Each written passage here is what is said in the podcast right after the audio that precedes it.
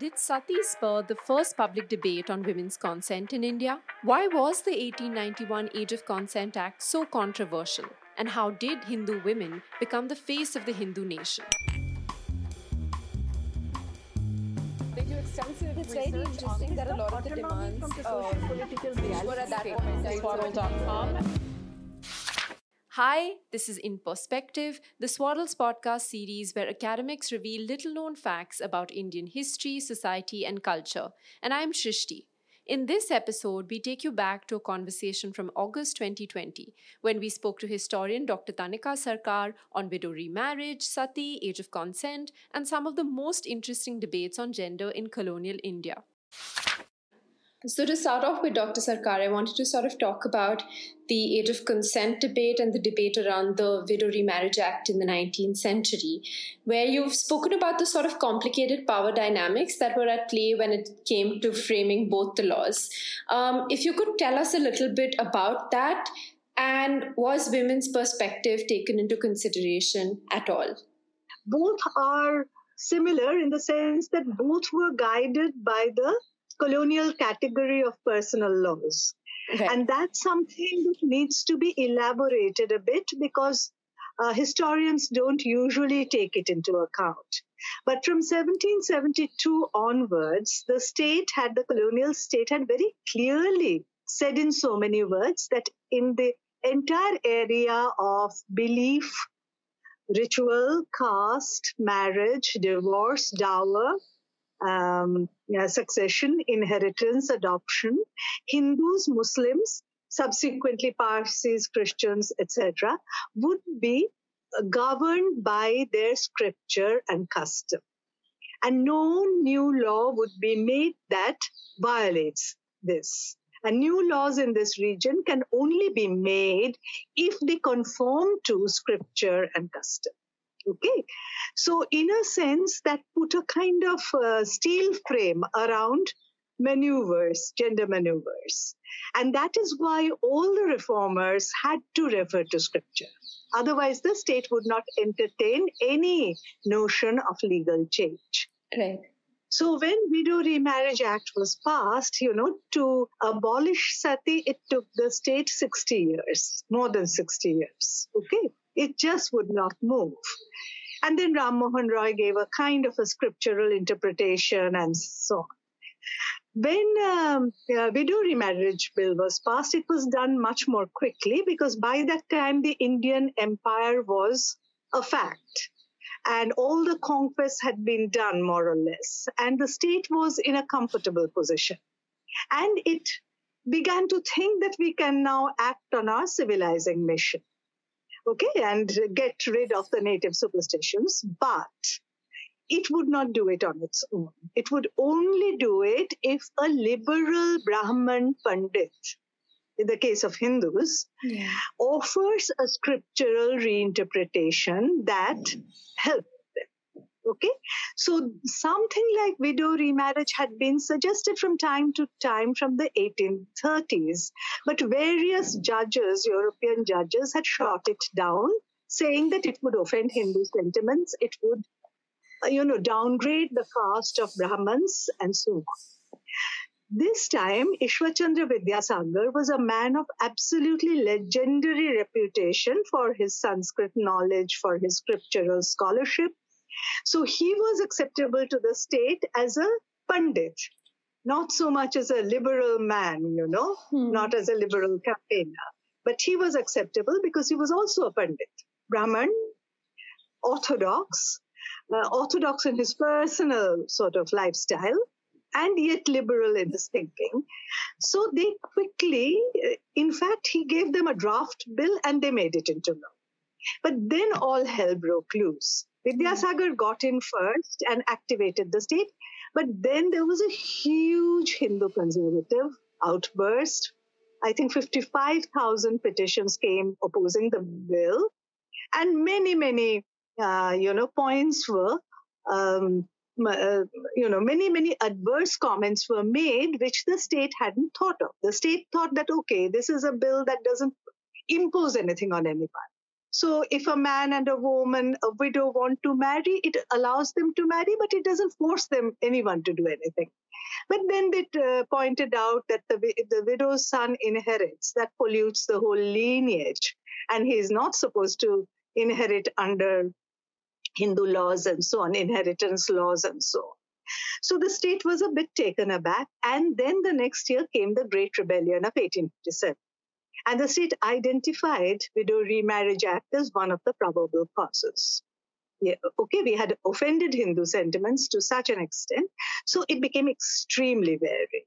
And even though the Parsi reformer Malabari had been campaigning incredibly hard for, uh, um, you know, to uh, delegalize child marriage or infant marriage, the state would not listen to him. He built up a campaign in England with a lot of British statesmen and feminists. Bombay feminists were very supportive of this.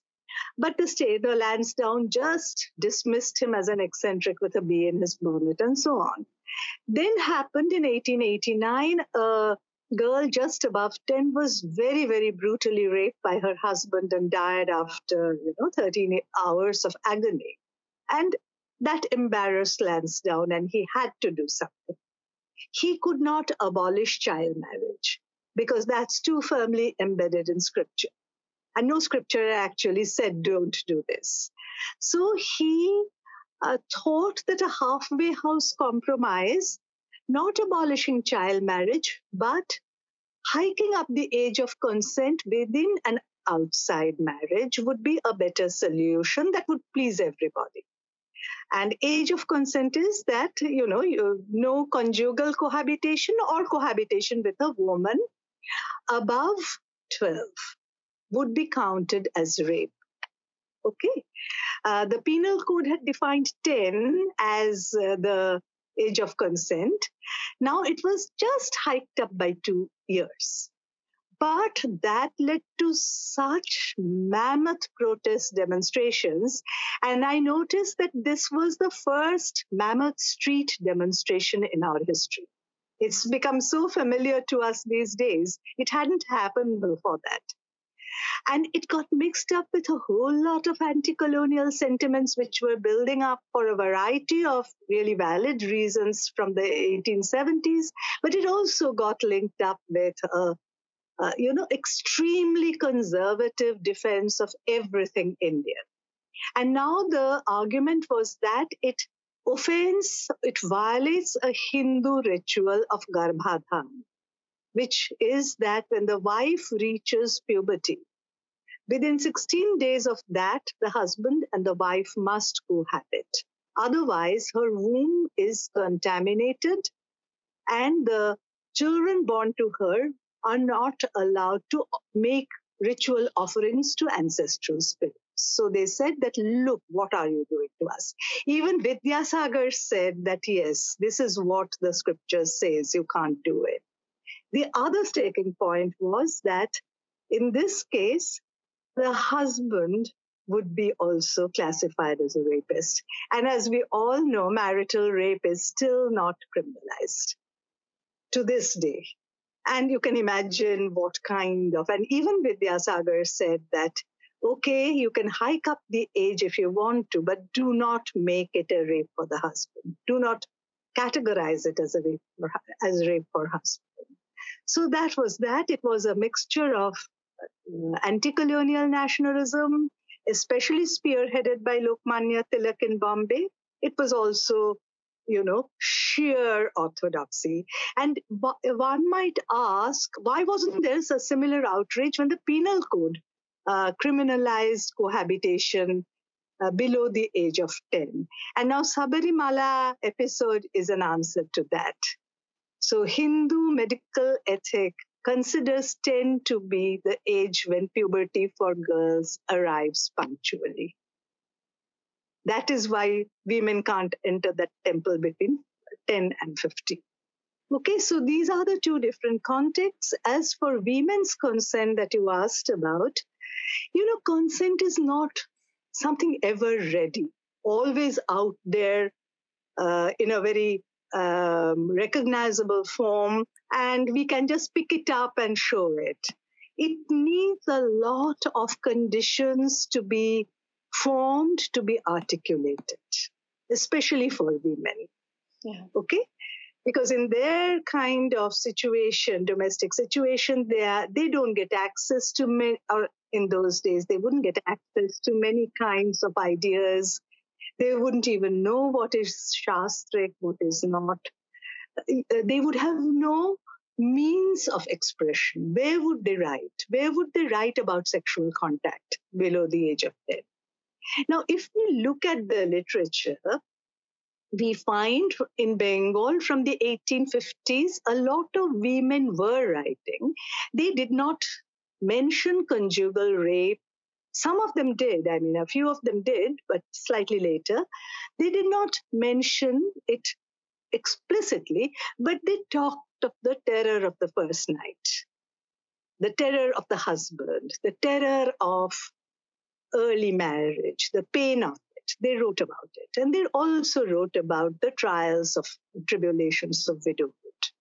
In, in fact, when similar cases of rape and death came to court, we find women actually testifying in unashamed detail about what had happened to them, just as we do in the Phulmoni case. Her mother, her grandmother, her aunt depose in court and say that this was a criminal act, it was rape, she had not menstruated as yet, she was immature, and all that. So, in the court cases, we really find the women's voice. So, you know, uh, consent is a big thing and it has to meet certain conditions of its production. And for rich women or for upper caste women, the conservative situation in which they would be, you know, bound hand and feet would preclude articulating something as daring as a, a, a rejection of faith or the dictates of faith. For poorer women, the sheer poverty would not allow them to get into the debates at all. However, Bombay feminists were exceedingly uh, you know, up in arms and very, very militant and very, very rebellious. And that's an extraordinary thing. What causes the you know, this kind of extra mile they had walked from the 19th century, I can't imagine, but they were very outspoken is from Rakhmabai to uh, Ramabai, they all wrote about the Hindu marriage system. And Rakhmabai, especially because she had been married off in her infancy. Padma Anagol has written extensively about their agitation, their petitions, their.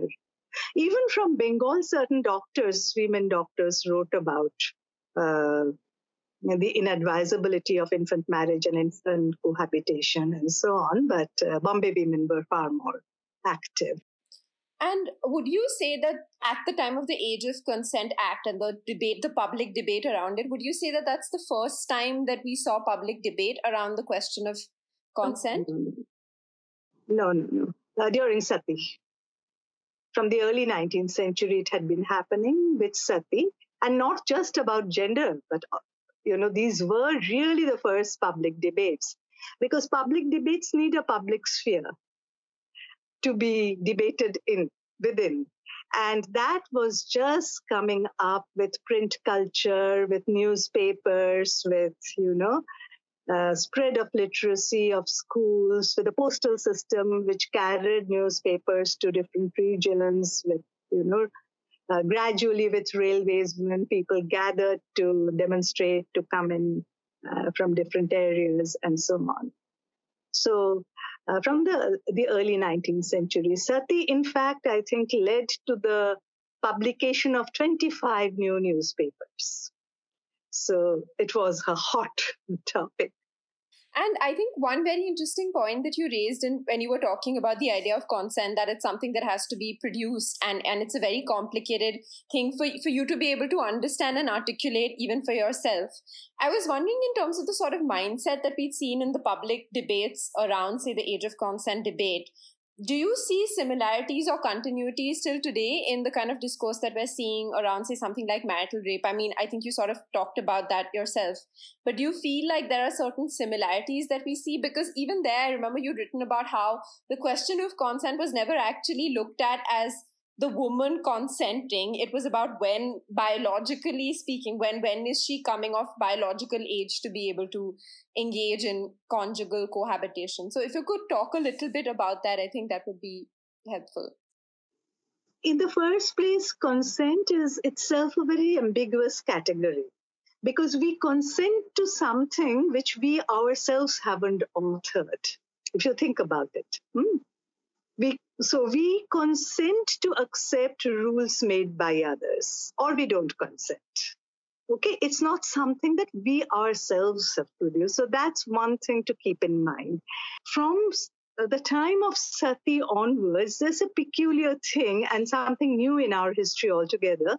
Both the orthodoxy and the reformers are speaking in the name of the woman's consent Okay, so the, the Orthodoxy is saying she burns herself out of her own will and pleasure, whereas Ram Mohan Roy is saying no, she is, you know, in, through a horrendous sort of uh, violence, she is uh, tied up and you know put under a log of logs of wood and so on, and then she's burnt.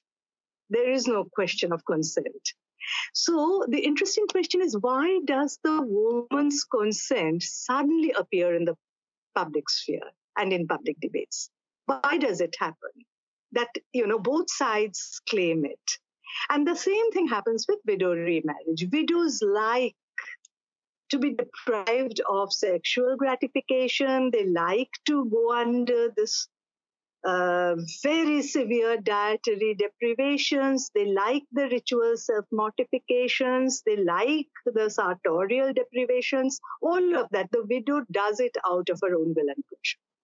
Whereas, you know, Vidyasagar is saying, where does she have a choice? You know, she might be one or two by the time she's widowed, and she'll never know anything else. So there is a uh, an interesting thing is that both sides are trying to speak in the name of the woman's consent. And the woman's consent can't ever be one thing. Rarely. And we saw that once again in Sabarimala. So we feminists, I think, should distinguish between a kind of desirable kind of consent to something and the actual uh, processes through which consent is formed, consent is dissolved, consent is withheld. There was a moment when all of us thought that what we say that women want, you know, is right. Women do want that. But, you know, we were actually saying this is what they should want. And, uh, you know, I don't agree with her, but Judith Butler has called it another form of exercise of power, this time by feminism. That you claim to represent the person, and that's a form of putting her under your control. I don't agree with that because, in that sense, there is no resistance left. And in order to resist, we must assume that you know, as far as we know, the things we are struggling for are right. But we have to take these problems, you know, and not just shove them away. Uh, it, it would be interesting to see how do you think this idea of uh, you know the sort of public discourse and debate that we're seeing around consent has evolved over time? I think now in the public sphere with even something like you know both waves of the me too movement that we've seen or on on the internet there's been a lot of discourse around this idea of consent. It's really interesting that you mentioned you know uh, judith butler's idea on that. So i was just wondering if what are the ways in which it has evolved? And and if there is that problem of how do you define a a woman's consent or or anyone's consent and who can speak on her behalf how does one resolve that question? I don't think it has any easy resolution because it could be that uh, many widows wanted to commit suicide and burn themselves alive. Uh, but since that act is directed only for the husband and it's not reciprocated so it means that the woman is obliged to do something which is in unimaginably painful, but that only for the sake of the husband. Uh, not for her child, not for her parents, not for a friend, etc., not for a lover, but the husband. So it makes the husband absolutely supreme for the woman. And then it is an example not to die by burning, because uh, sati was never compulsory, but if you can even burn yourself to death for the husband after the husband's death, what is that there that you can't do for the living husband or the dead husband's memory? So it's a very, very bad, you know, vicious example uh, that sati stands for for the living woman even when she is not being asked to burn herself or she's not willing to burn herself. It asks for unreciprocated, unconditional, and limitless commitment to the husband. And for the husband alone, for no other person. And so, even if she consents, even if she insists, do we endorse that or not? It's a complicated question. We could say, yes, that particular woman, that particular widow is consenting to this. Now, widow remarriage is something different uh, because, uh, you know, not all widows would definitely want to marry. And Vidyasagar, when he was thinking of uh, widow remarriage, he was referring to child widows, though he put no age ceiling for widow remarriage. And in fact, one of the clauses left the provision that uh, if the adult widow wants to marry, then she does not need any her guardian's consent. And I think that in the 19th century was the most, the, the broadest interpretation of her consent, her own consent, because you know, in Hindu marriage, the girl's consent does not matter or not even asked for. She's a gift, kanyadan marriage is kanyadan, the gift of a virgin. She is just transferred from one lineage to another. So, here for the first time, the notion that she must consent to, she can consent to the marriage, is being introduced through the back door, so to speak. In the case of age of consent, you know, how much would a girl below the age of 12 uh, have access to? What would she have access to? In the first place, to form consent, and in the second place, to express consent. What does she know about intercourse with a grown up man? In certain cases, then, consent is, in a sense, partially irrelevant. So, I mean, moving on to a slightly different question, but I think it's connected in a way. Um, I mean, you've written about how Hindu women became the symbols of the Indian nation. If you could tell us a little about how this happened and what did the Hindu woman come to represent as a symbol of the nation? The Hindu nation idea, not the Indian nation, because the two, uh, some uh, political groups try to make the two synonymous, but they are not actually, because there are other definitions of the Indian nation uh, that are not what the Hindu nationalists define. So, first, the woman becomes a symbol of Hindu community.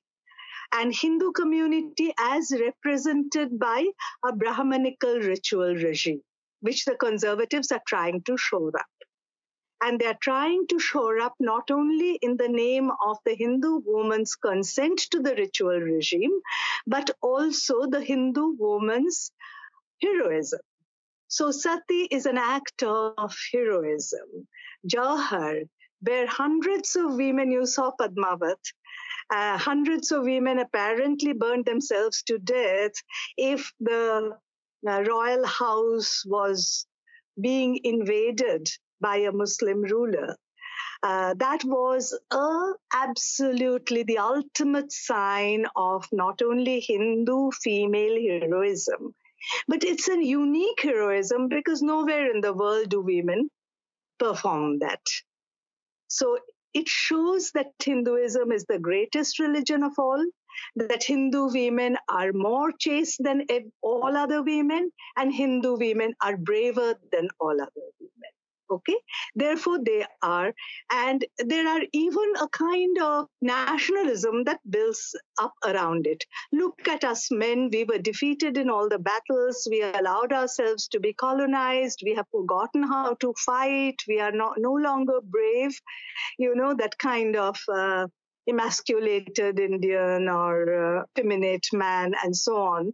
But look at our women. They will stand, you know, they will lie on a pyre and cheerfully, smilingly burn themselves to death, or they will, eh, you know, fling themselves into the flames in their hundreds when their realm seems to be. So that was the first thing, the Hindu community. The woman becomes a symbol of heroism, of chastity, of greatness, and of Hindu supremacy over every other race and religion. Then comes a moment when the Hindu nation, starting with the late 19th century, but taking a definite shape from the early 20th century, the Hindu community is now defined as a nation. From late 19th century, the Indian nation is being defined and redefined in many ways. One is the kind of more liberal Congress inclusive nationalism uh, from the late 19th century, where India is a nation of all Indians. And there is also the Hindu uh, nationalism, which uh, is, or the Muslim nationalism that, you know, we need a nation of our own. But the Hindu nationalism is that this country belongs to us because it's a country marked by um, you know, or Hindu places of or geographical features which bear Hindu names and Hindu pilgrimages, and because Hinduism is the only authentic faith that was born in this country. Every other faith comes from outside. So Hindu nation becomes a reality and it takes a highly theoretical form by the time Savarkar enters the field. And the Hindu woman, in, in many ways, becomes a symbol of the Hindu nation, first embodied in a goddess figure. When Bankim Chandra Chattopadhyay wrote Anandamath, the novel, in 1880s, 1882, I think, he imagines for the first time he invents a goddess. You know, before everybody, he invents a goddess, and there's a lot of you know surprise in the public sphere at that point. He invents a goddess who is an amalgam of three forms of Durga, Durga, Kali, and uh, um, Annapurna. So Jagadhatri Annapurna Kali, and uh, the country becomes a goddess and a Hindu goddess. And so the country becomes a female figure. And anyone who fights for this Hindu nation is an avatar of this goddess. Okay. I would say that if we are looking at Hindu nationalism, increasingly it takes a masculinist turn. And the woman's figure becomes less resonant than it had been in the late 19th century. And, you know, they have to confront modernity also, a fully grown, a liberal modernity, where it's not any longer very uh, correct, politically correct to talk about Sati or Jauhar and so on. So that's a little bit put into the back burner. And, you know, you talk about brave men like Shivaji and, uh, you know, Rana Pratap and so on. And the woman kind of recedes. So I would say that the woman as the symbol of the nation was never a rights bearing person she came up to contest the figure of the woman as a rights bearing person. She was the culture bearing person. We see some of that, I think, even that, that idea of, of the woman as this carrier of Hindu culture. And I think it, it, it also reflects in the sort of moral policing that we see today in so many ways in the idea of what a ideal Hindu woman should be like. Um, I think on for the last question, I think it would be nice to um, sort of go back to some of your earlier work and just like a positive note about uh, women's writing in, in India. And I was wondering if you could talk a little bit about the sort of narratives that emerged through writing by women in India in the 19th century.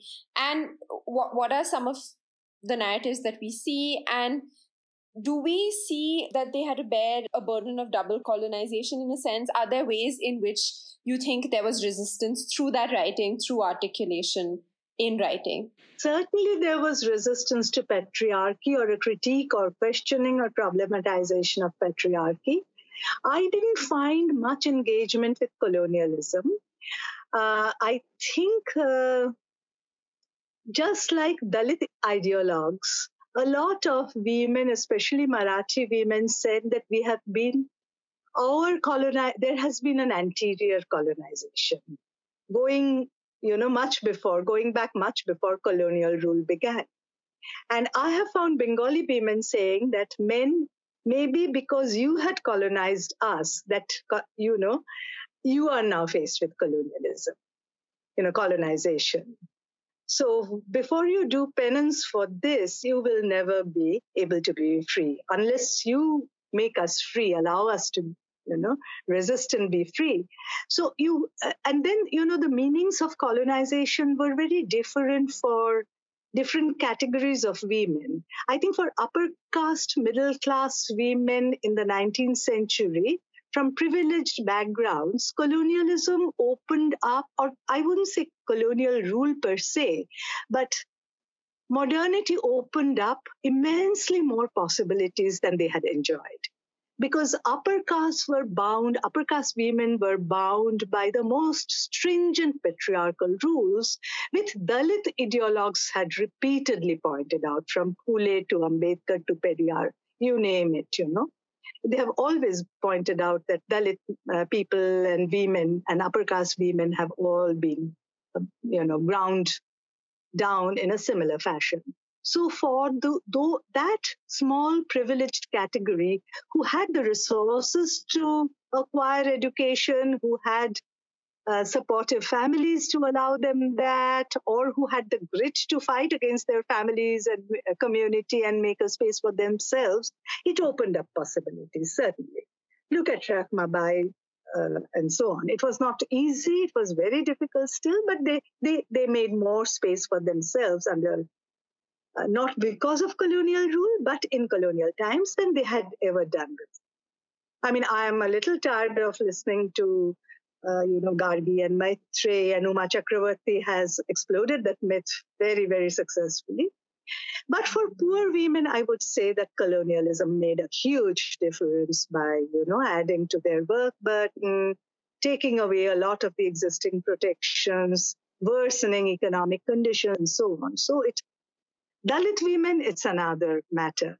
And as you know, the unpalatable truth that Dalit intellectuals do not see colonial rule as a closure, but as some sort of an opening up. Not enough, but some sort of an Similarly, for women, Dalit women, they began to write, they began to assert themselves, they began to form organizations, they began to uh, you know, find self respect and assert it, and so on. That happened from the late 19th, early 20th century onwards. But their economic conditions were extremely, uh, you know, uh, grueling. And colonial rule didn't actively help them at all or help Dalit men. But some openings were there, some windows opened up in colonial times. Absolutely. And I think some of these more complicated ideas are, are the ones that, again, we need to think about and, and question some of the mainstream narratives around, I think, colonization and British rule and like which inadvertently I think we'll see circulated now, almost as if the experience of a few people was the experience of an entire country when really that's not the case. And that's the note we ended our conversation with Dr. Tanika Sarkar on. We hope you enjoyed listening to this podcast as much as we enjoyed listening and reflecting on some of these ideas around consent, public debates, and thinking through how we create categories around gender and categories which are up for contestation. We release a new episode of this podcast series every Monday, so be sure to tune in. This podcast is brought to you by TS Studios, the production company that brings the Swaddle's creative point of view to original podcasts and films.